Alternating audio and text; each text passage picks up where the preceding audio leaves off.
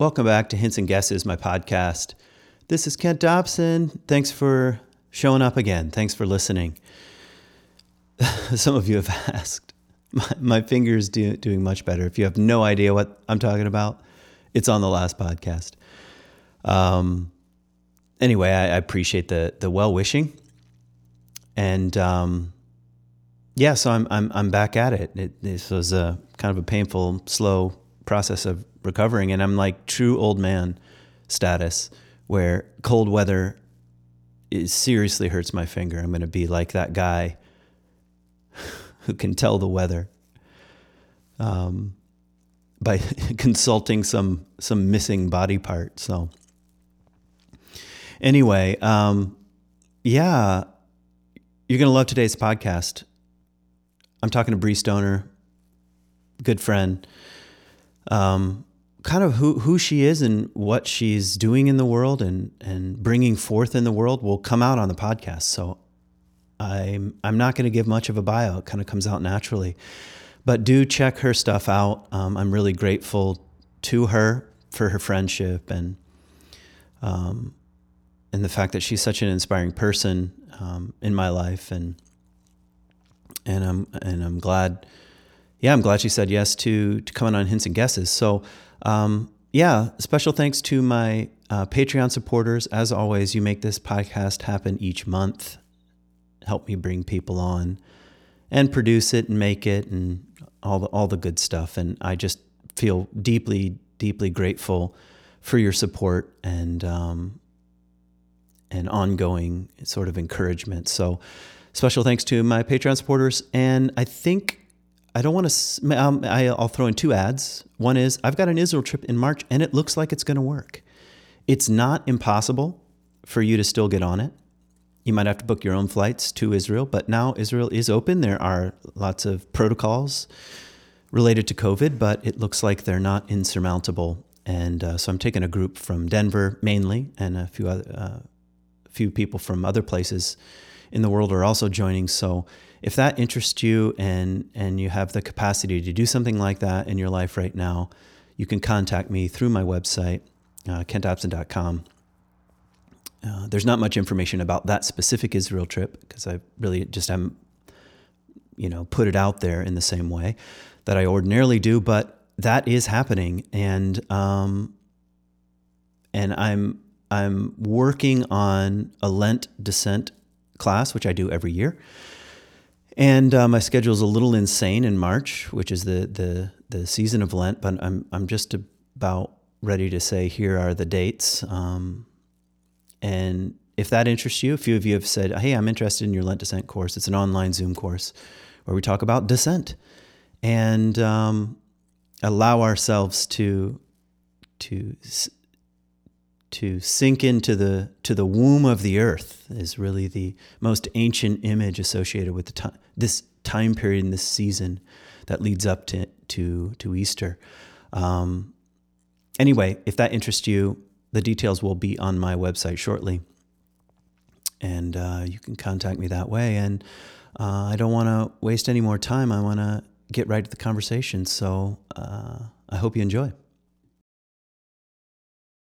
Hey, Bree. Thank you. Thank you, Sam. hey, Kent. Thanks for coming on the podcast.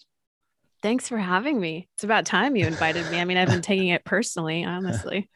well, I've only had like four guests, so okay, okay. Maybe five. Um, you know, I was thinking we've known each other for like more than 20 years. That's wild. It is kind of wild. Like yeah. You probably know more about like the inside scoop of my life than just about anybody. so, so, does that give me permission? Wife. Does that give me per- permission to use that against you on this podcast? Well, it goes both ways, I guess. So. it's true. Yeah. I was uh, um you know, we first met in the worship team days. Remember that? The playing music together. Yeah.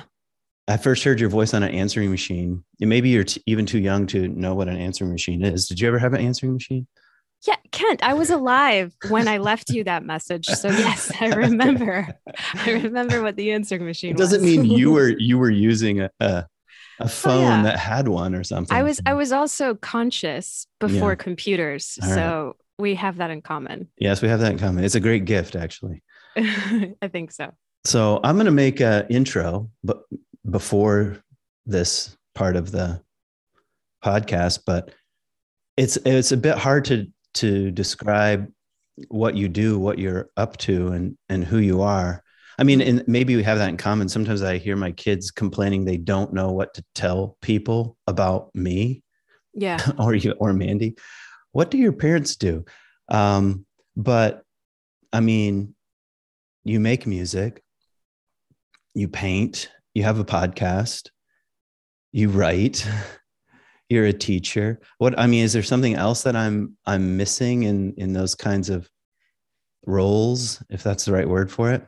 Yeah. I mean, I guess we could add mother, lover, human to that mix. But yeah, it's tough. It's tough to know how to describe what it is that we do, Kent, because because we're exploring multivocality.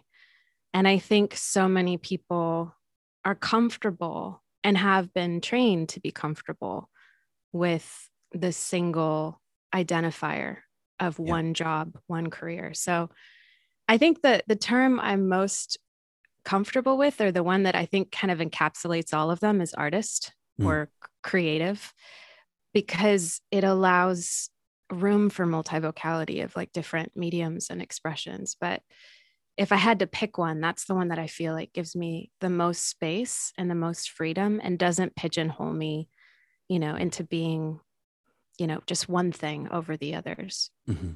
Yeah, that's beautiful. I, I, I resonate with that. I when I was like 10, I said to myself, I'm going to be an artist. And I don't really have any idea what I meant. It's not like it was uh I didn't know you, any artists. You didn't you weren't talking about Eddie Vedder at that moment? I was too young. I was too oh, young okay, to meet okay. to meet my muse, Eddie Vedder.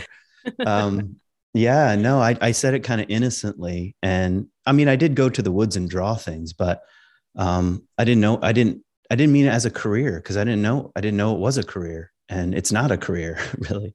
Yeah, I connect with that. So it's almost uh, and vocality is, a, is an interesting way of putting it because sometimes I'm I'm asking without asking. Um, what if my soul, if that's the right word for it, is shaped in a certain way? How does it want to come forth, or what avenue, or what voice, or what um, channel does it want to take? What course does it want to take to to find its way into the world? And that's um, tricky and a little scary and and also like enlivening sort of at the same time right um yeah so i wanted to ask you about the early breathe the early years it sounds like an album um that that's how we should think about your life it's a series of albums and the first um, album was total shit but yeah let's go there yeah. let's talk about the early years yeah where were you born so I was born in Crown Point, Indiana. This is very this is a very glamorous mm. stage mm. of my life, the the very beginning.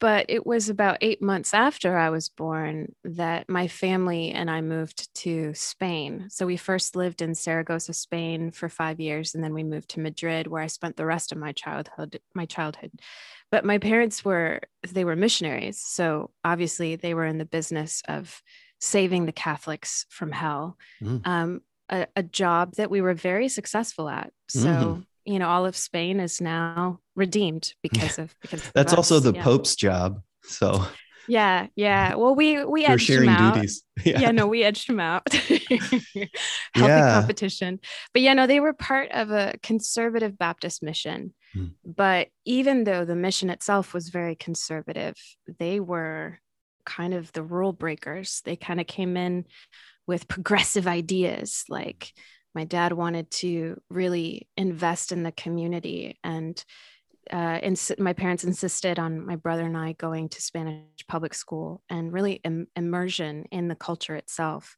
And my dad and my mom started a youth center. There's a huge drug problem in, in the 80s. And so they wanted to start a youth center to help kids be off the streets. And then my dad also was a part of doing um, basketball tournaments and sports and just activities mm. and organizing community activities. So he worked with the Spanish government. So, you know, even though the theology, the teaching, the worldview that I was being handed was pretty narrow and pretty hmm. constricted, uh, they themselves were already living something more expansive, even if they didn't even realize it. What they handed my brother and I was something far more inclusive mm. and uh, oriented toward just service and support and community. Yeah. Yeah. Um, that seems true. I mean, when I met your parents 20 years ago, whenever, I mean, they had that kind of vibe um, before a word like inclusion was popular. and, yeah, and right. came to mean all kinds of other things. They were right. very inclusive people, very loving people, and and present. You know, um, yeah. I mean, so I mean, the way you're telling the story is quite gracious, and I'm not. I don't want you to. I don't want to talk you into a, a darker version. But did did it take you a while to look at your conservative past and the constrictions of it um, with such sort of gratitude? I mean, how did you get there? Yeah. Yeah. Well, I mean, I think uh, we become aware of dissonance pretty early on. I mean, keeping with the theme of vocality or music, uh, it's easy for me to draw on musical metaphors, but we become aware of certain rubs, harmonic tensions between what we're being taught and the inner language of the heart, or maybe what our souls kind of intuit. And I remember really early on, I think I was maybe five, the first time that I stormed into my dad's office and, you know, full of chutzpah and intensity, as you might well guess I had uh, at age five, and just looked at him and said, How come I can't be a preacher or a pastor? Hmm. And I remember him kind of like hemming and hawing and trying to work his way into describing, according to the very, you know, strict uh, confines of the religious worldview that we were in, women couldn't be pastors, they, they couldn't be teachers. And so he was trying to find his way into it. I think he quoted Paul or something. And I remember, I remember I nodded and I was like, okay. And I remember I turned around and walked away. But inside, it was the first moment of rebellion mm. that I can remember because I was like, nope. I hmm. just, mm. it was the, I just, it, something in me pushed against it. Mm. And there were other moments as well, moments when I would be enraptured by some aspect of the beauty of Spanish culture or Catholicism. I remember there was a, a, processional that would take place that would kind of wind its way through the town. It was one of the many, you know, saint days, whatever. They parading around the, the Virgin Mary, and all the women have these beautiful lace, you know, shawls and um, coverings on their head. And there's this, you know, raggedy little band that's playing. It's like kind of like Godfather, like just like, mm. you know, like it's like just like really just out of tune and but there was something about the pageantry, the ritual, the artistry, the beauty of the lace, the candles, the the statue, the music and I would just sit there looking out of my window and just I just would love it. I just loved I loved everything it stood for. And I remember my mom, you know, kind of walking uh, up to me and, you know, standing behind me in one of those times when I was looking out the window and she said something like oh, it's just so sad. You know, it's so sad. And. I, what she mm-hmm. meant by that was like, oh, you know, they're worshiping the wrong thing. And I mean, of course, now she's probably going to be pissed that I'm talking about this, right? Because she doesn't believe the same things anymore. But at the time, it was another moment of inner rebellion. So, so there was this rub that was taking place in that early map, in that that early experience of my childhood. And the other thing that was happening during that time is my parents, whether they knew it or not, uh, were passionate about art. Mm-hmm. And so they prioritized the arts. They took us to lots of museums and to lots of studios of the great Impressionists and um, found a way to afford me being in ballet and, uh, you know, managed to pay somehow an art teacher to teach us how to paint. And mm. um, they also really emphasized literature. So we grew up reading a lot. So whether they realized it or not, they handed my brother and I a trap door into mm. a more expansive worldview, into something that was more inclusive. So, yeah, to answer your question, it's like a long way to answer it.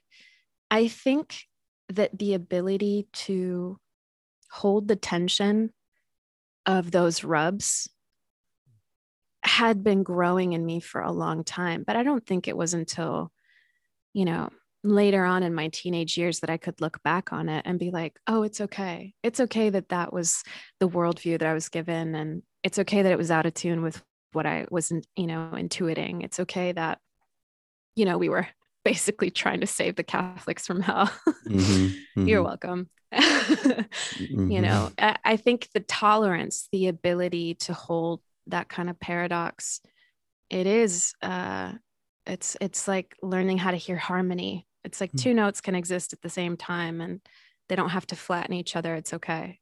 Yeah. Yeah. Yeah. Speaking of harmony, um, is it true that Mandy um, kind of, yeah.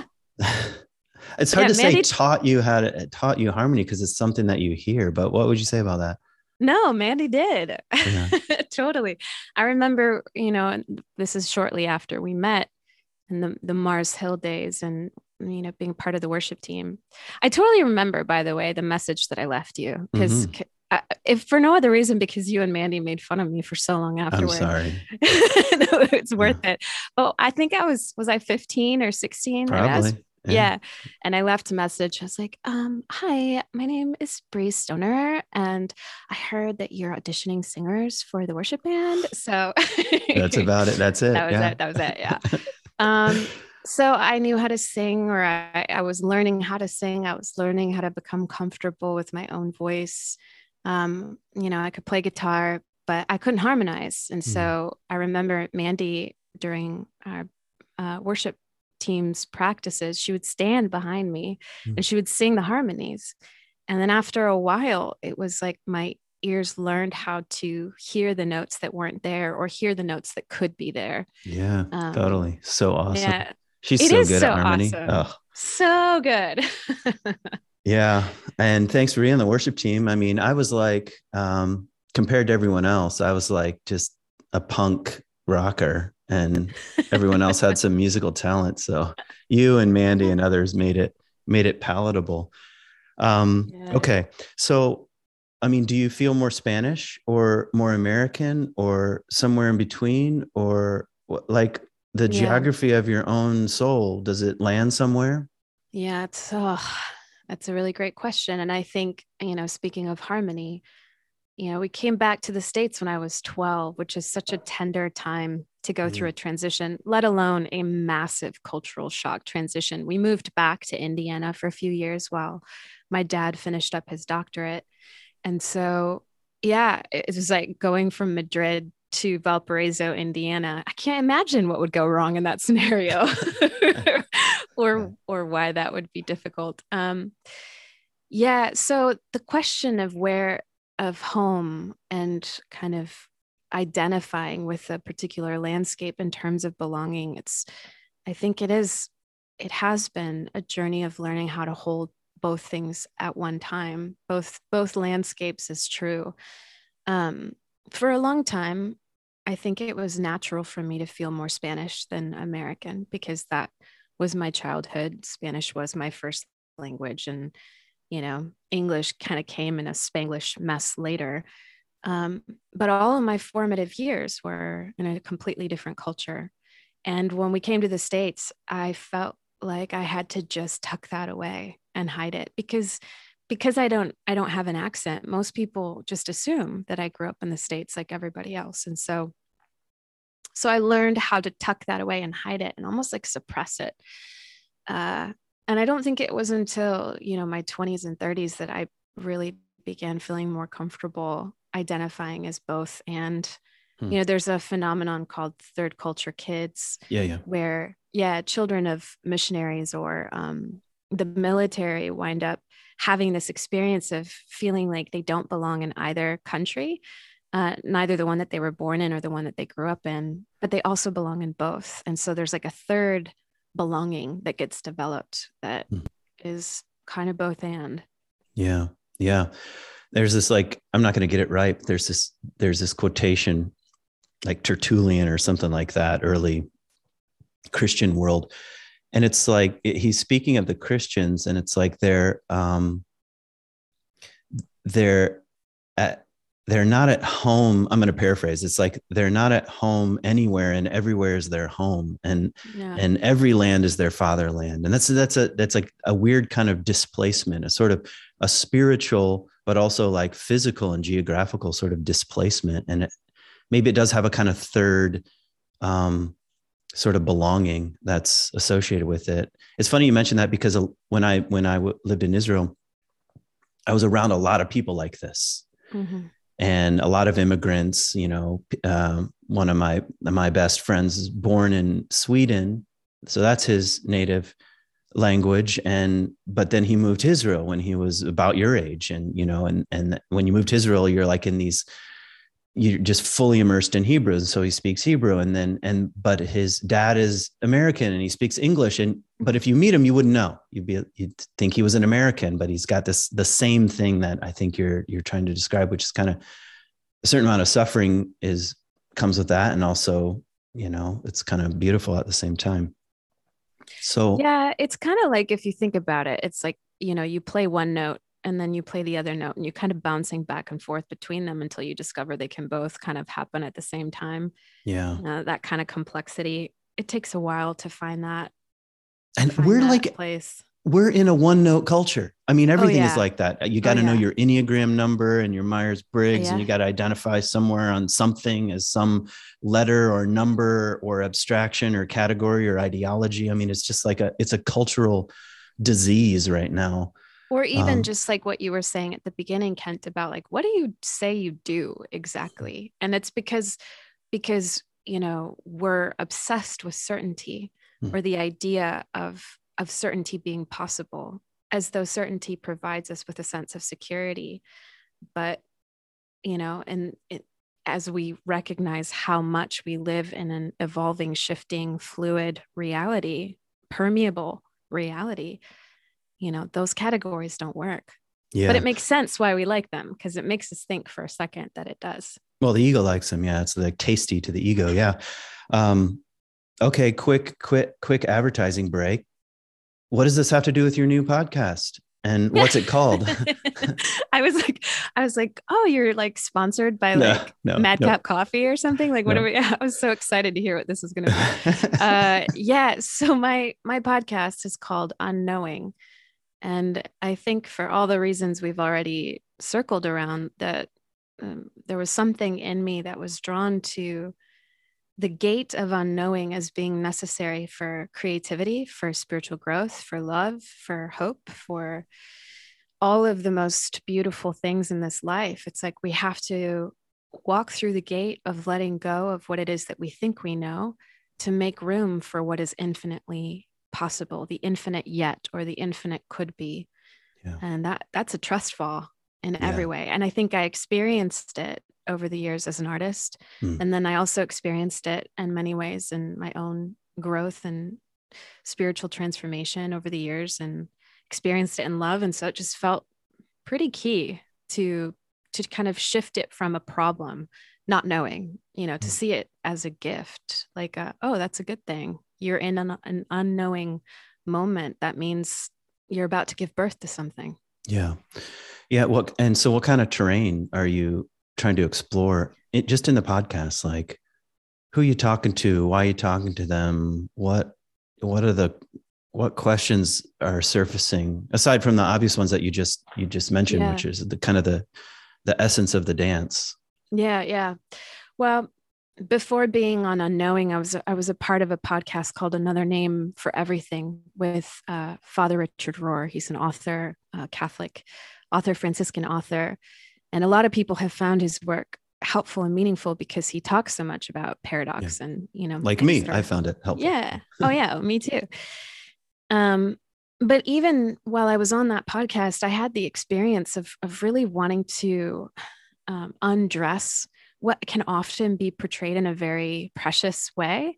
You mm. know, the contemplative or mystical world, whether it's in Christianity or other traditions, can sometimes just feel like uh, like you have to be wearing like hemp and like speaking in a very like soft voice have and, a like, sheet over your head. Yeah, yeah, like just it's like it's like a little you know too fucking precious. Like you know it's just like it's Yeah. a little too and it's a little too aloof and and you know a little it can sometimes be too aloof. It can sometimes be so wrapped up in these blueprints these beautiful esoteric blueprints that the mystics have written. And people don't realize that what we're doing when we do that is we're pedestalizing the teacher we're pedestalizing these mystics we're pretending as if they weren't humans as if they weren't messy and confused and frustrated just as we are and so i knew pretty early on that i wanted this podcast to not be precious Mm. that i wanted to have conversations about spirituality that um, you know removed everything that was sort of uh, keeping it in the realm of religiosity Hmm. and uh, which means on- what which means what to you Hmm. religiosity means I think uh, that's a great question. I think religiosity is another landscape of belonging, and it, it's Mm. use, you know, being a part of a religious, you know, let's call it country. It's like you you learn a lot. You learn a lot from the culture of that country, but ultimately, I find that it's too easy to camp out in that world and forget about the world we're in the one that's fleshy and confusing and um, is in danger you know that the one that's burning the one that needs our care and our attention. And Mm, mm, so after you know going to so many retreat centers where it's like just you know the most bucolic settings and just the sweetest softest voices and just the most meaningful meditation sessions you know it's like i want to talk about how you find god you know in sex how do you find god in the midst of unraveling one career as you have the courage of stepping into another um, Yeah. so for me i have found the the vernacular of creativity is so useful in that regard. Because you want to talk about ideas like love compassion and you know love. And Mm. everybody talks about love and it's like what the fuck are you talking about? Are you just talking about being nice? Are you just talking about being kind? But for me love is creativity because if your love doesn't manifest something new in the world something that serves the whole in some shape way or form Mhm. then it's not love you Mhm. know if your love doesn't show up in animating your courage to step out of your comfort zone and to create and to uh, trust fall into the what could be then it's not love it's just comfort and safety you know Mm. yeah hate. yeah yeah that's like eros you know it's like it has it's it's this living vitality this Right. underground living vitality that erupts and Yeah. and seems to be aimed in a certain direction. I mean not aimed like um in a in a in a highly specific one but toward toward more toward, moreness yeah, the moreness. And to that end i think i really wanted to uh, have conversations with artists Mm. first and foremost and to help people see themselves as artists. You know a lot of people have this idea that if you're not making music or painting that you're not an artist. But if you're living if you're alive you are creating something with every breath with every choice with every action. And so i'm trying to um, help people remember or become membered to their own artistry to see themselves as, as creative so i love Mhm. talking to artists and then of course there are you know spiritual teachers that come on or authors um, but also you know social change agents and like mischief makers people who Yeah. are who are courageously falling into the more that you were just speaking of Yeah. Yeah. I mean, maybe you know this, maybe you don't, but um, you know, the muses and so in Greek mythology you have the nine muses, some of them poetry, you know, dance, art, um, and all all nine. But what's amazing is that um they're birthed from the mother of memory. They're that that to be creative at least I'm as I understand it through Greek mythology and as I even experience this, is to remember. It's to remember something. It's to remember and um and to have something come through, some something be born. And you know, I bristle a little bit if I'm just honest when I hear when I hear you say everyone is an artist because not because I don't believe you. I do. Like mm. we have that capacity to be taken by by the muse everyone does everyone can remember in the way that you're saying and and it is an ultimate calling to live your life as an artist in the world i only bristle because americans here career. It's like my yeah. my buddy the other day posted this thing and is like first spiritual experience. And it was like this person looking up at this butterfly and their question was is this a career? You know? So it's like that's the i think i remember kent I, I i think i was 17 or 18 i forget. But there was one time where i remember we were there was some like worship team event or something i, th- I think it had something to do with scott baker yeah. i remember a conversation in which you said to me and i've talked about this in other podcasts you know that you said to me don't become a musician because it's you think it can be a career like this is not a career become a musician because it makes you into a certain kind of person mm. a person who is sensitive who pays attention who's tuned in to this the more subtle realm you know and I, that stayed with me you know but you're right. We have a way in in our you know western culture especially here in the states of yeah wanting to create an identity out of anything, but especially career wise, it's like, you know, what do you do? The fact that that's our first question mm-hmm. is just so weird. yeah. And there's like almost no way to get out of it, you know, even if I'm an asshole and I say yeah. something like, I just, I just am, you know, I yeah. just sound like an idiot to myself, you know, right. so. Right. Right. Yeah. you just, you have to accept that one. But I do think, you know, understanding ourselves as artists, as creatives is it is could potentially offer an avenue in which you can see the possibility of your own life. Mm. and it it creates a framework in which you are not passive.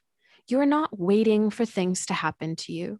You're not passive even in your relationship to the divine. If you believe in a monotheistic god you're like you're not sitting back and being like oh god is inviting me to do this or I'm doing that. It's like, no, God fucking wants you to create. Like mm if if that's the energy of the divine, which it is, it seems to be. I mean, what do I know? But if if so much of human intuition around whatever we can call the mystery of what is more than human seems to orient around making you know all the creation stories yeah it's like yeah. all of the archetypes you know mm-hmm. all of the myths then why do we not live with that same kind of agency? Why do we not see ourselves as capable of manifesting what is next? And I, yeah. you know, it's like I take issue with this because I think in a lot of my experience, even in studying theology or even in mysticism, it's like we get so kind of precious or caught up in the voices of, of those who came before us. And mm there is a natural reverence that I think we ought to have toward all great art, whether it's the prophetic kind or the, you know, the um, artistic kind, and the appreciation of of what is possible when mm-hmm. somebody is fully alive or really tuned into origin or to source. But it's like when are we going to stop worshiping yeah. those who have come before us whether yeah, yeah, yeah. they were the prophets or you know like when are we going to wake up and realize like you have everything that they had yeah so yeah yeah what are you going to do not to blame thomas aquinas for everything but i think i think we i think we misunderstand the imitatio christi or the imitation of christ however you say it in yeah. Latin because we t- we t- we take it to mean sort of like what what was going on in the 90s like what would Jesus do kind of thing and um instead of I mean if we were to do what Jesus did which is which would be something like this develop a wildly not even develop but submit to a wildly unique experience of the divine that is personal and live courageously in the world as an artist.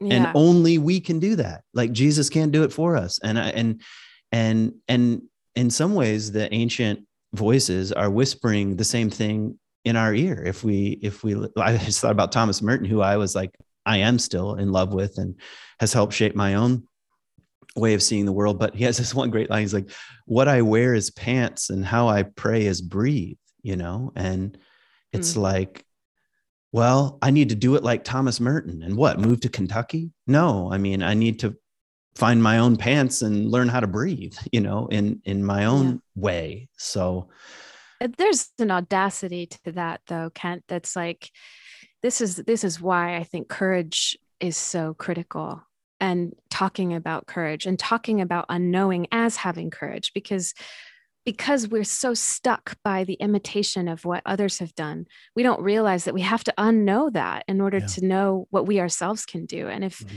you know, to your point about imitating Christ, it's like if if people aren't getting in your face and saying, "Who the hell do you think you are?" then you're not doing it right. you're not yeah. really imitating Christ. Like that should be like a foundational question. Like, yeah, exactly. Yeah. Is somebody getting pissed off about the audacity and the courage of your creativity, mm. that's a good sign. Mm-hmm. Yeah, well, that's what happened to Jesus, you know. Exactly. Um, yeah. Um, I want to try to fill in the gap between your most recent uh, vocalizations and harmonizing in the world and and the early years. So, what happened after um, after high school? I mean, did you go to college what happened where what, what you know did you take that did you take the right path i mean if you could just tell us the right path we could we could be just like could you do it yeah.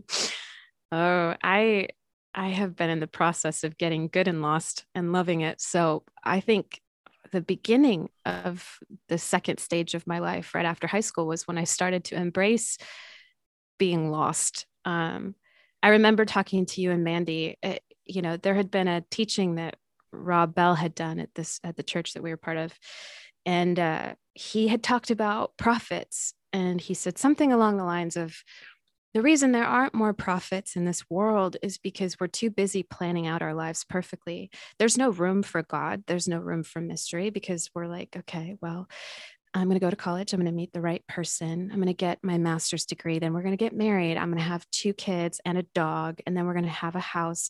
Then we're going to save for retirement. Then, like, maybe when we retire, like, maybe then I'll have space to like embrace the adventure of the unknown, or mm-hmm. also known as God's realm.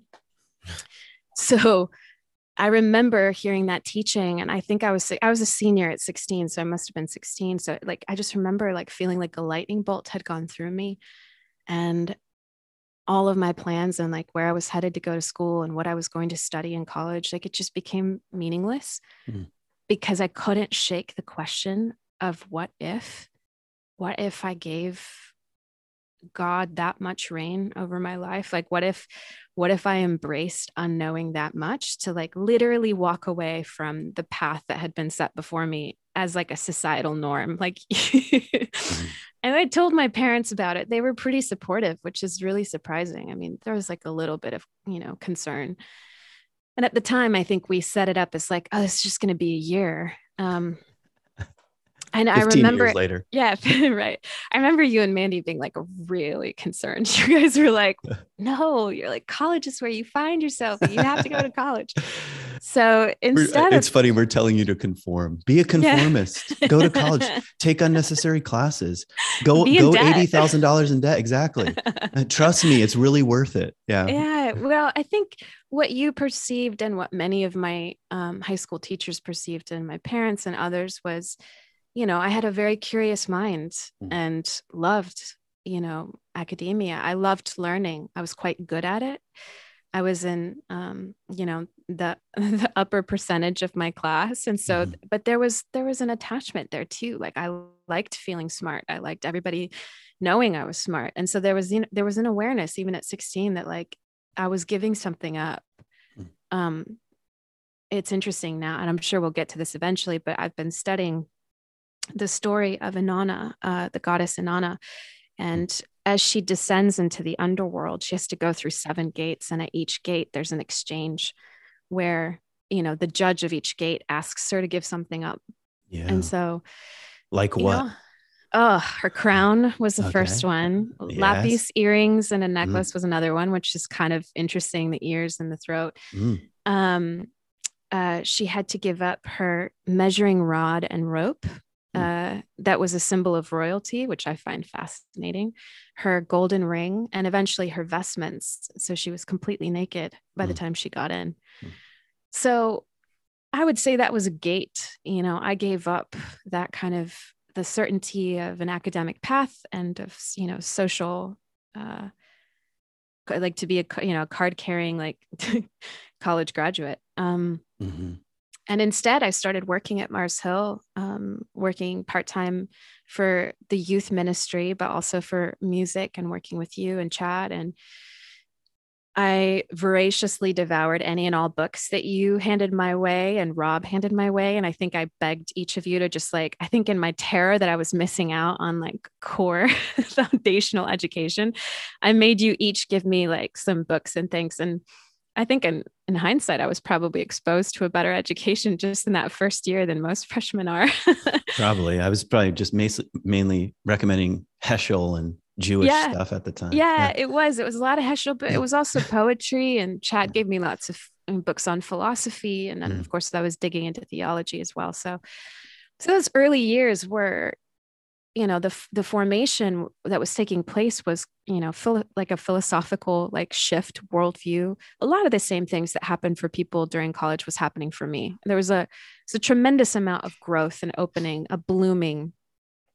Mm-hmm. and uh, i was also you know uh, recording music and kind of discovering my capacity as an artist and songwriter. And uh, eventually i think it was three years after that and this is very typical. You get to a certain place where the, that particular container doesn't fit and you hit another set of inner frustration and sort of uh, dissonance with the world that you're in.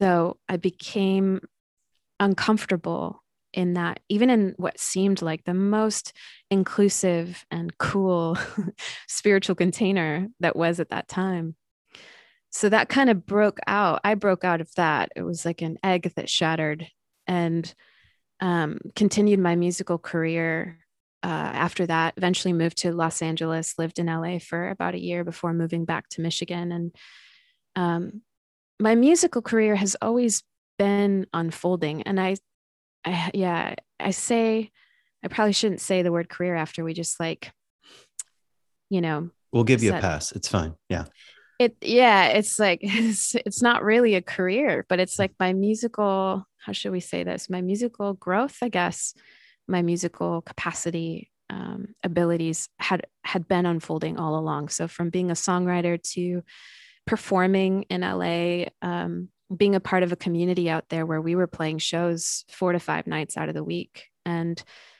that really was just incredibly formational you know the skill set that came out of that time mm-hmm. um, but then as i got married and sort of started turning toward wanting to create um, a family with with my then husband music was something that i did on the side and i became a vocalist and a producer and did a lot of instrumental music but also music for tv and film as a singer as an artist um, so yeah, I don't know if that covers the ground of like the middle territory, but you know. Mm-hmm. Well, I, I, like what you said. Actually, it reminded me of something uh, that I got from James Hollis, the Jungian. He said it's something like this: that yesterday's insight is now today's block. Mm-hmm. And he wrote this something. This I'm paraphrasing a little bit. Um, at 81 years old, you know, I and I just think there's something profound in that. Okay, yeah, Mars Hill was like this kind of really interesting place, and then all of a sudden it was a block. And then yeah. same with LA. I mean, what a what a um a kind of initiation into right. into songwriting, into being a musician, and to living in that crazy, insane place.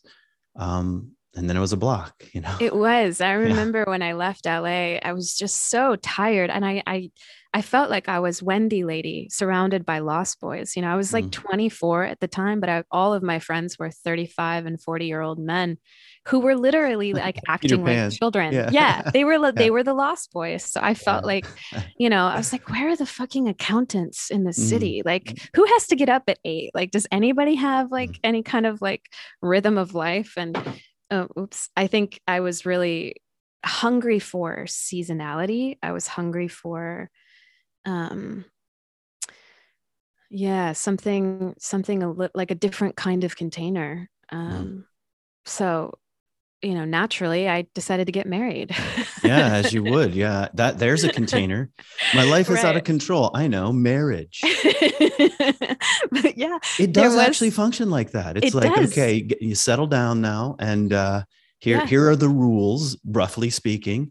Right. Well, And- and, in hindsight, I think I had broken such a major social rule, social norm, uh, that you know, by not going to college, that there was there was a sense of like, yeah, yeah, like like I I better at least get this one right. You know, I Mhm. better do what's expected of me in in this regard. And What kind of voice is that? I mean, how would you say how would you say that now? Um Yeah, I think it's part of that early map that we're handed. Mhm. You know, Uh, this is one of the things I talk about on my podcast is with every guest, I say, well, what was the map that you were handed growing up? Because Mm. the, the map we're handed in many ways gives us a certain sense of these landmarks of whether or not we're living the good life. yeah, yeah. But yeah. but really, it's not the good life. It's the should life. And that's not the fucking good life. So Mm. I think I was following the voices of the map that said this is what you should do Mhm. and yeah there was a lot of good girl training that i had received that i was still pretty unconscious of at that time that were driving the agenda of you must get married. You must have kids. You better fulfill your value as a woman because if you don't do those things like what are you? Yeah seriously.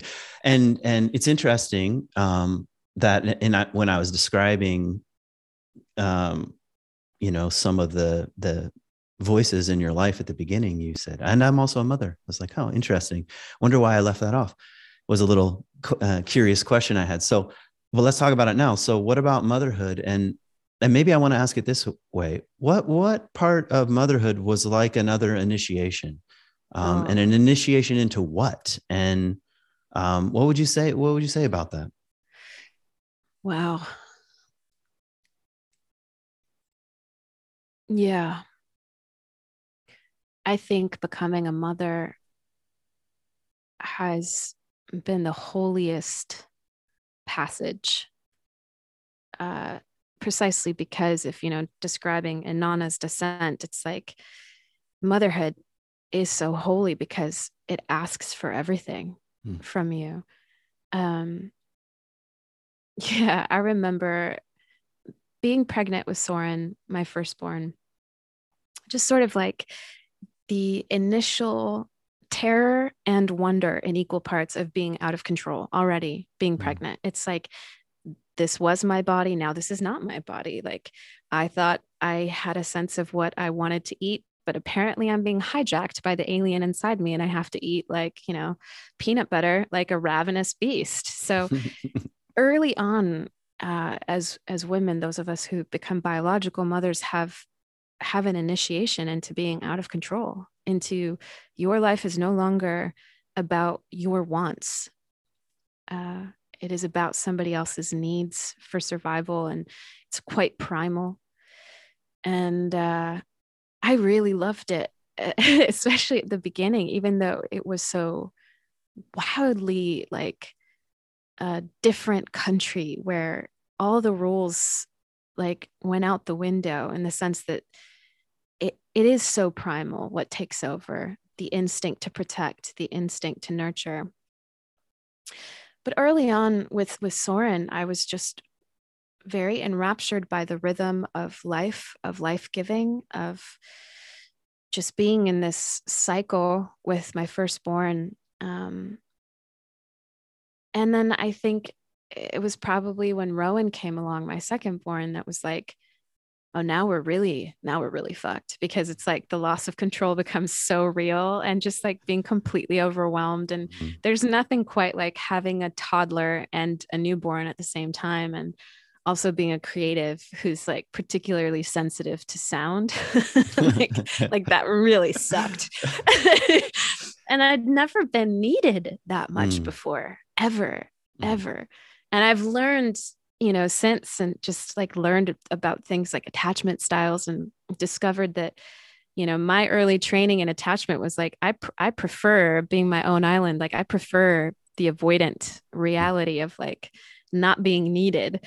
So yeah it was a holy baptism um but also full of wonder and f- full of magic and a slowing down of presence you know for all the meditation that i've been a part of learned to do practiced you know those moments of of breastfeeding my babies of being like fully present in my body like i have memories of staring down at rowan's face and literally being able to see the tiny little translucent hairs off his skin and just being completely awestruck by how beautiful he was is by the the wonder of life.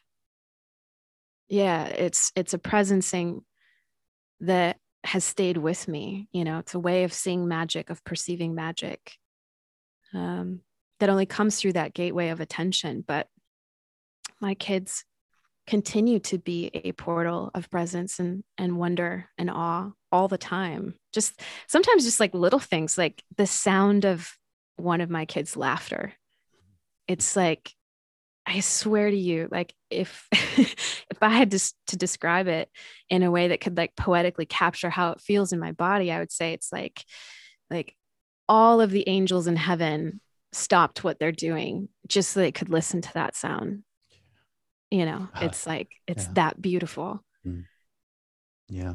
Yeah i'm really moved by what you're saying here it just makes me tear up. It's like god like just life itself just surrendering to life as it is the our humanness our innate primal instinctual terrible and wonderful humanness is all the initiation we need you know? I mean oh yeah. um and there's something very unique and and beautiful in the way you're describing the journey of of being a mother that you know is is out of reach for me you know it's like no wonder no wonder ancient cultures a lot they focus so much attention on masculine initiation rites because we don't have that we don't hmm. have our life is not taken from us in, in that in the same way mm. um, unless we're forced to to go off to battle you know i mean that, that's the you know there's that no, it, it is and yeah. i want to say something about the beauty of it which is that it's terrible mm. and terrible in like the true definition of like the english word that it's like it's it is a great thing yeah, it is a great awe, awe. costly yeah. thing and it's not mm. easy and mm. it you know it only requires everything you know every part of you but even even now that my you know my marriage has changed shape and the reality of how i parent has changed there's a great cost in having to go without them you know in, in the co-parenting arrangement that i have with my ex-husband it's there's a that is also a gate because even now i'm practicing i'm practicing the same things that i practice you know the first time you see your kid hurt you know, or the, you know, listening to your child cry when they're learning how to put themselves to sleep. It's the gate of letting go. And there's something about that great presence that life initiates us into through life itself that somehow seems to teach us that, like, without the awareness of how transient and fragile and how not ours any of this is, we can't appreciate the beauty of it either. So they go together, like this awareness that they're mine and they're not mine at all. And yeah. it's that's that edge of, you know, the longing is the love, the pain is the love, the mm-hmm. heartbreak is the love. That's a practice and a another gate that I feel like my kids have initiated me into. Yeah, um, I definitely know that feeling of this is my kid and not my kid. It's yeah. it's heartbreaking. It's like um and it's heartbreaking in in that kind of exquisite um lovely and terrible to use your word way you know it's yeah um you know i i kind of want to ask you a little bit about the end of your marriage not like in the we could have like let's talk about our exes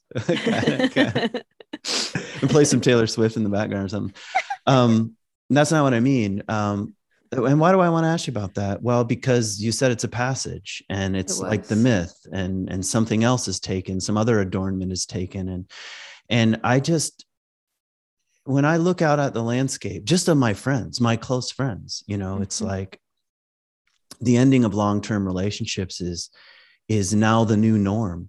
And mm-hmm. um, there's all kinds of technical uh, advice and um, how to's and and we know how to do it we know how to end a, we know how to end a marriage technically speaking but the mm-hmm. spiritual terrain that opens up is pretty unfamiliar to people and maybe maybe it's because we're not used to spiritual training period. Uh, that could be the case but mm-hmm. maybe i mean what would you say about that? What kind of adornment was taking off take taken off in this gate and what what was the terrain like?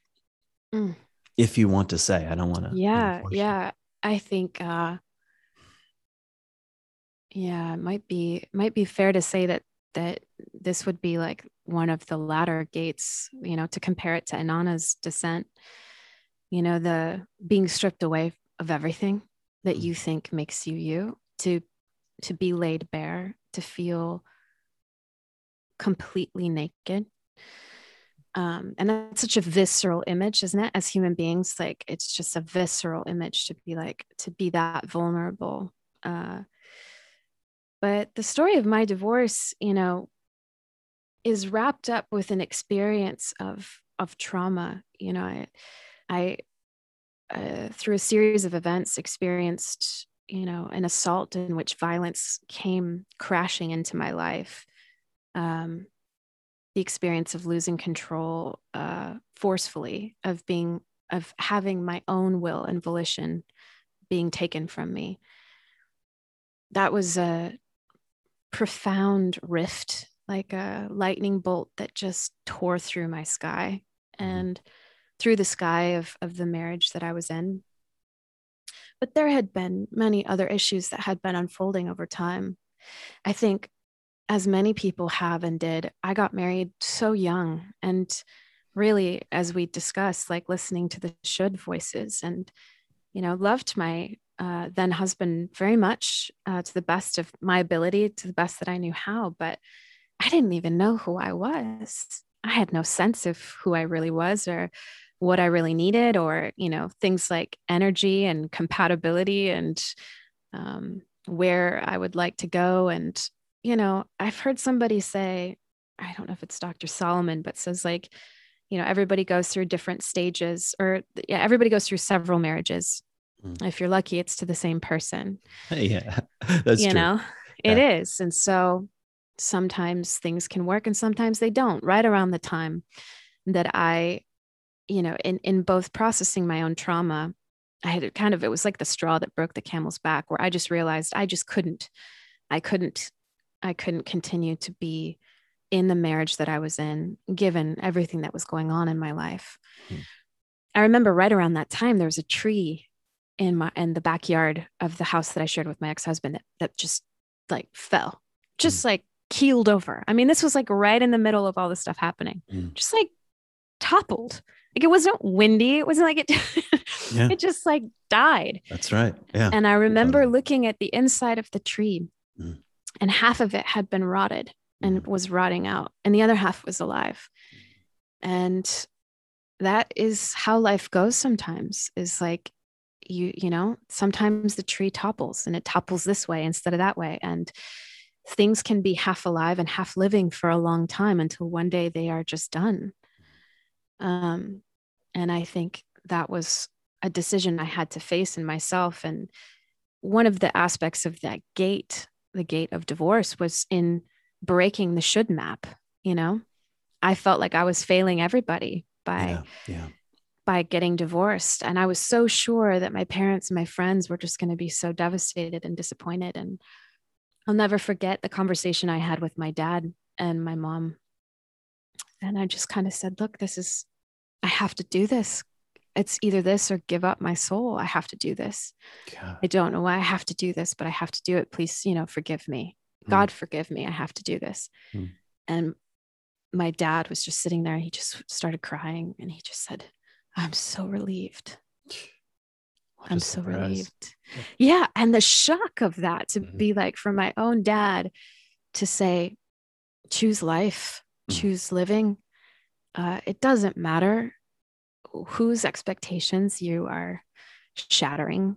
Like, choose the expansiveness of your soul. Um, he said to me later that he felt like I had been hiding behind a heavy cloak for a long, long time. Mm. And that in that moment, he got a glimmer of me again. And he was like, There you are.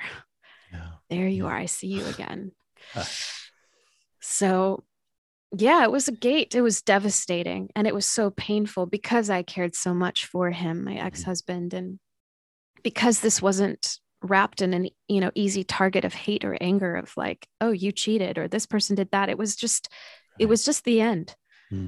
um and learning how to navigate that with compassion and find a way to do it so that like our kids could still have an easy transition took a lot of conscious choice Hmm. and we have the kind of relationship and friendship that we have now which is a very collaborative co-parenting relationship because of millions of little choices that we made along the way to and hard choose ones. Yeah. hard ones to choose Yeah. them more again and again to be like okay this sucks and let's choose the more Yeah. Yeah. Beautiful. Thanks for opening up. Um, I'm just really touched by the things that you're saying. And, um, and that, that image of the tree is, is dark and kind of synchronistically wonderful. And I, th- I think many people know exactly what you're talking about. Yeah. And it's sometimes you don't even see that, that it's rotten until it falls over, you know? that's right until it reveals itself. Yeah. Um, mm. I wanted to um, ask you just a little bit about the mentors in your life and the like kind of the spiritual paths that you've been following. And and what do I mean by mentors? I guess I mean it straight from from the word from the Odyssey where mentor the character comes down to the beach and tells Telemachus you got to you got to leave and i'm to go with you for a while. That's basically the essence of it. You got to leave the island otherwise you're to grow bitter and you know suicidal. And let's go. So um what what kind of like unforeseen and and that's the that's part of uh, the archetype of the mentor. It's not like you look them up on the internet necessarily that you sort of bump into them you know? It's not like who can i choose as my mentor? It's not, not like choosing a coach or something. They're not coaches. So what, what would you say? Who are the mentors that have come into your life that um, have have helped you grow in the way we've been using that word? It's funny the way you framed like who can I choose as my mentor? It's like the same thing of like what should I do for my career? It's like in the effort to try to like name the thing, it's like we miss we miss the thing itself and like Mhm. don't see who's right in front of us. So yeah. Yeah, I think going back to to the beginning, I think you and Mandy played and still play a huge role as mentors in my life, as companions of the journey. Uh, you haven't left me yet, you two. So I guess I guess that's a good thing. But I remember, you know, the companionship of even just reading material or being exposed to teachings and discussing it or going through heartbreak and loss or confusion and discussing it so that's a particular kind of mentorship or the those who are like your your anam cara people like your soul people Soul people, yeah. that Mhm. just you're walking along life and you can you know get get busy and lose touch and reconnect a few months later and then it's like oh you're reading that me too or like oh my gosh you're doing this like tell me more and you're Mm. inspired you're inspired by each other you animate each other to keep going but i think i've had um, an embarrassment of riches in terms of of mentors uh, both artistically and spiritually. And um, i think i'll focus on on the spiritual ones just because i think yeah, yeah, you know rob bell was a mentor early on and the things that he was exploring and thinking and really influenced me and opened me up to a whole lot. But really richard richard rohr became a mentor even before I ever met him because of the the um, work that I was reading. You know that all his Mm. books that were giving me language for an experience I didn't know how to describe. You know, giving language to the mystical experience, or even just introducing me to the mystics. Um, and through Richard Rohr and kind of my work at the CAC, being exposed to people like Cynthia Bourgeault, who was also a mentor, who really invested a lot in me and who I really learned a lot from. And she had a unique kind of quirky, quirky as fuck blend of, you know, an That's an Episcopalian, understatement. Episcopalian, you know, uh, priest mixed with like Gurdjieff fourth way teachings, mixed with just her own mystical brand of, you know, amazing creative uh, explorations and but I think what really drew me to her work was her brilliance, her ability to articulate ideas in such a brilliant way, in such a profoundly precise way.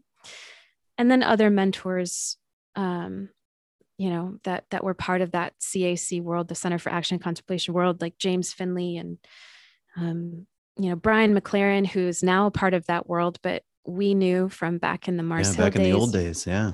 Yeah. So he was kind of an ever present voice. Mm. So these are a lot of the spiritual, you know, mentors. But I want to say something about all of them, which is that with each of them, I had to get really disappointed. I had to, I had to like sort of be remembered to their humanity. And Mm. with each of them to go through the process of discovering their humanity and to feel the disappointment was to birth my own capacity and to Yeah. believe in my own ability. Yeah. You know, Uh, that's in, in Zen Buddhism. Yeah. It's called slapping the master. I was just going to Yeah, say that, yeah, so that, that James Finley teaches about that. He's like, you got to slap the master at some point. So, And everybody listens to that and says, yeah, that's right. But not him. right, right. We can't slap him. He's so precious. But yeah, no, I think one, one after the other in different ways, there have, there has been that moment Mhm. and not, and not without great pain. I'm not saying like it felt good or, and it's not to say that I thought I was, I, I don't feel worthy or like somehow superior in any way to these great teachers. But I had to get to a place where I remembered my own agency, my own ability to explore and express these things in my own voice, not in their voice, in my Mhm. own voice. Yeah, that's no easy task. I mean, I feel like I'm 45 now and I'm having to face this question again. I, I, I've been working on a book, and as you know, like I'm full of quotations all the time. Like I just gave you one, like slapping the master, for example. And um, I'm I have some natural ability to to to see patterns and to connect this with that. And so and so said this, and it's like this map, and it's kind of like this, and it's like this piece of artwork, and I can get lost in that kind of labyrinth um and I, I was i was 80,000 words into a book recently and i it's like I, it's like a force stopped me. Mm. and there's this line in the new testament it says that um the spirit of jesus stopped paul from going to macedonia. I, that always makes me laugh. And uh it was like that. And and something else was like all right once again you're going to have to say if you're going to say anything else it's it's got to come from a deeper place and and that's like god it's like It's not easy. no But see, this is where I feel like, you know, the reason I wanted to name all those spiritual teachers is to say, as great as they were, they're not the primary mentors. You Mm. know, I think the artists always will be the poets, the artists, Picasso, Matisse, you know, um, motherhood fucking motherhood. Uh, but yeah, like the the full stop that many of us have had and experienced in the last two years because of the pandemic is a little bit of that Jesus, you know, saying to Paul, like, nope. yeah It's exactly. a total forced stop of Mhm. all of our plans, of everything that we have identified with, all of the things that we anticipated that we thought we were going to achieve, accomplish, or do. yeah And during that great pause, the voices that came to me were the poets. It was it was Rilke, it was Neruda, it was Mary Oliver, it was, and it was the artists. It was it was Matisse and Picasso, and uh, it was the fury of creativity. It was the the rediscovery of that primary and primal capacity of being a creator mm-hmm. that allowed me to have grace for the slapping the master moments and be like, oh, it's okay, because nothing is ever lost or wasted in this life. Mm. So it's not like it's not like I lost anything. In fact, I I just it's just more of more. It's like loaves and fishes more. Yeah. It's like all of their teaching got woven in with the influence of artists and mm. put in a blender of my life, put on high, made a big fucking mess. But you know, here we are. It's like it's yeah. become something new. It's alchemy. It has been it has been sublimated, it has been transmuted into something that is mine or uniquely in my voice. Hmm. God, yeah. Yeah. Um mm. I don't want to end our conversation. Um, it's also it's fun because we haven't talked in a while. Like just I know uh, it's been like a few weeks or a few months really since we've had a really deep conversation. So it's like it what we're doing now is what we'd be doing anyway if we were totally. if we were talking. It's, it's, like let's do a podcast. What should we plan it? No, we we probably wouldn't go so far into the past. We probably yeah, just, that's right. Tell we could talk your, a although I whole hour just on the yeah. last six months. yeah, exactly. Right. I did learn some things about the early years, about the early albums that I'm grateful for. You know. Yeah. Um, but why don't you? I'd love to just hear hear a few things about what's going on right this second and what kinds of things are you offering in the world that um, some of us might be interested in and mm. um, you know that kind of stuff yeah well i think during the pandemic was when i started becoming remembered to my own music and I, I i wrote a lot a lot of songs during that time. And a lot of songs about just longing and just sort of feeling into my own contours as a woman. Now that my kids are a bit older it's like oh yeah. Oh yeah i'm, I'm a woman. I'm not just a mom. Oh yeah i'm a lover too. Forgot about that.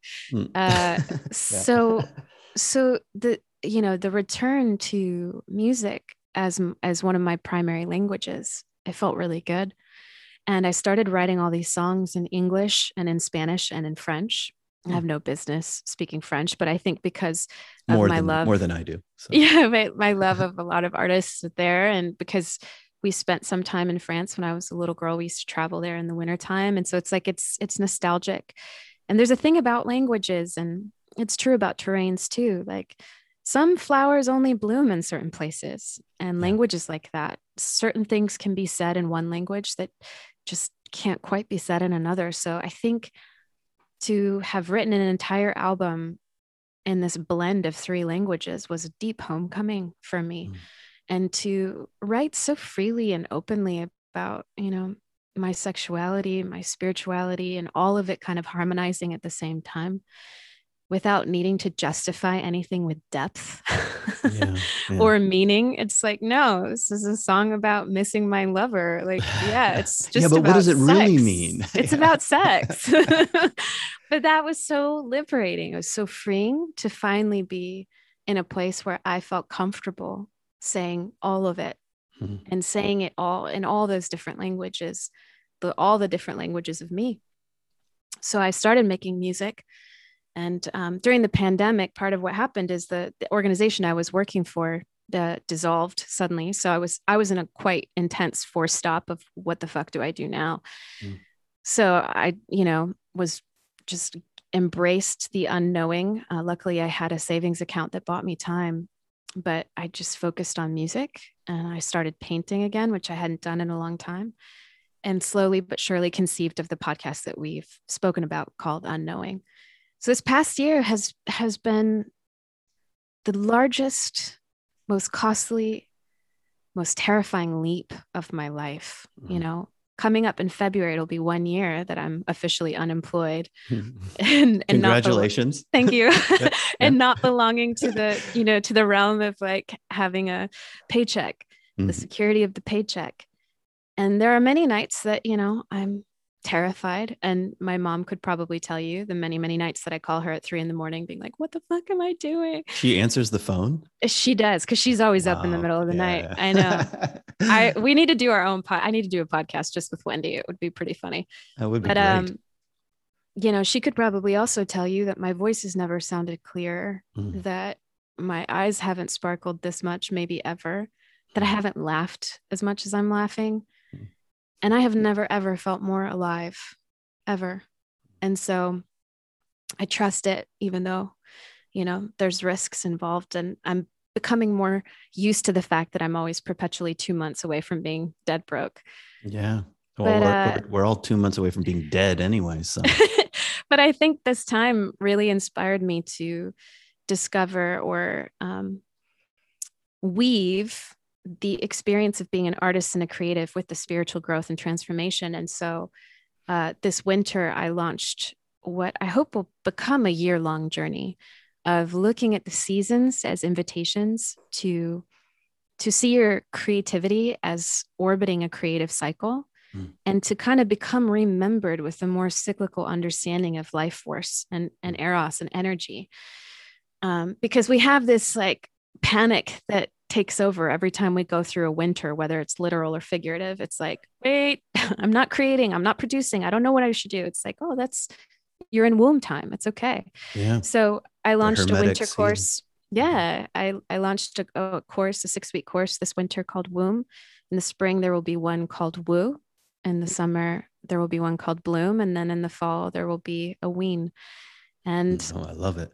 Yeah. It's it's nice because as I'm really I'm writing it for myself. Mm-hmm. Like it's the spiritual path that like is not precious, oriented toward creativity, but it's weaving in everything that I've been exposed to and have learned along the way. So it's mm. quite meaningful. Awesome. Yeah. Well, um, it's been a joy talking with you. Thank you. Thanks for being you. And I think displaying the kind of courage that you hope to inspire in, in, other people, you know, I mean, I can feel it even as we're speaking. So, um, yeah, thank, thanks for coming on and, um, and I hope people, uh, I hope it gets under their skin a little bit. This podcast mm. in the right kind of way, and and um, and they know how to find you online. Do you have a website? I do. It's yeah. breestoner.com, but I mean, come on, social yeah. media, oh, whatever. I know, I know. But Kent, thank you for having me on. And I just want to say that, you know, the the animating force that you and Mandy have have offered me in my journey has woven whatever it is that you see of courage and of beauty and of possibility now. And so we share that, you know, mm-hmm. it's like uh, I have been inspired by your journey again and again, you know, your willingness to color outside the lines, your willingness to walk away. So thank you for also showing showing it showing me the way, you know, on this like in the wilds beyond the fences, you know? Yeah. Awesome. Thank you. Thanks for saying that. All right. Cool. I'm to hit pause.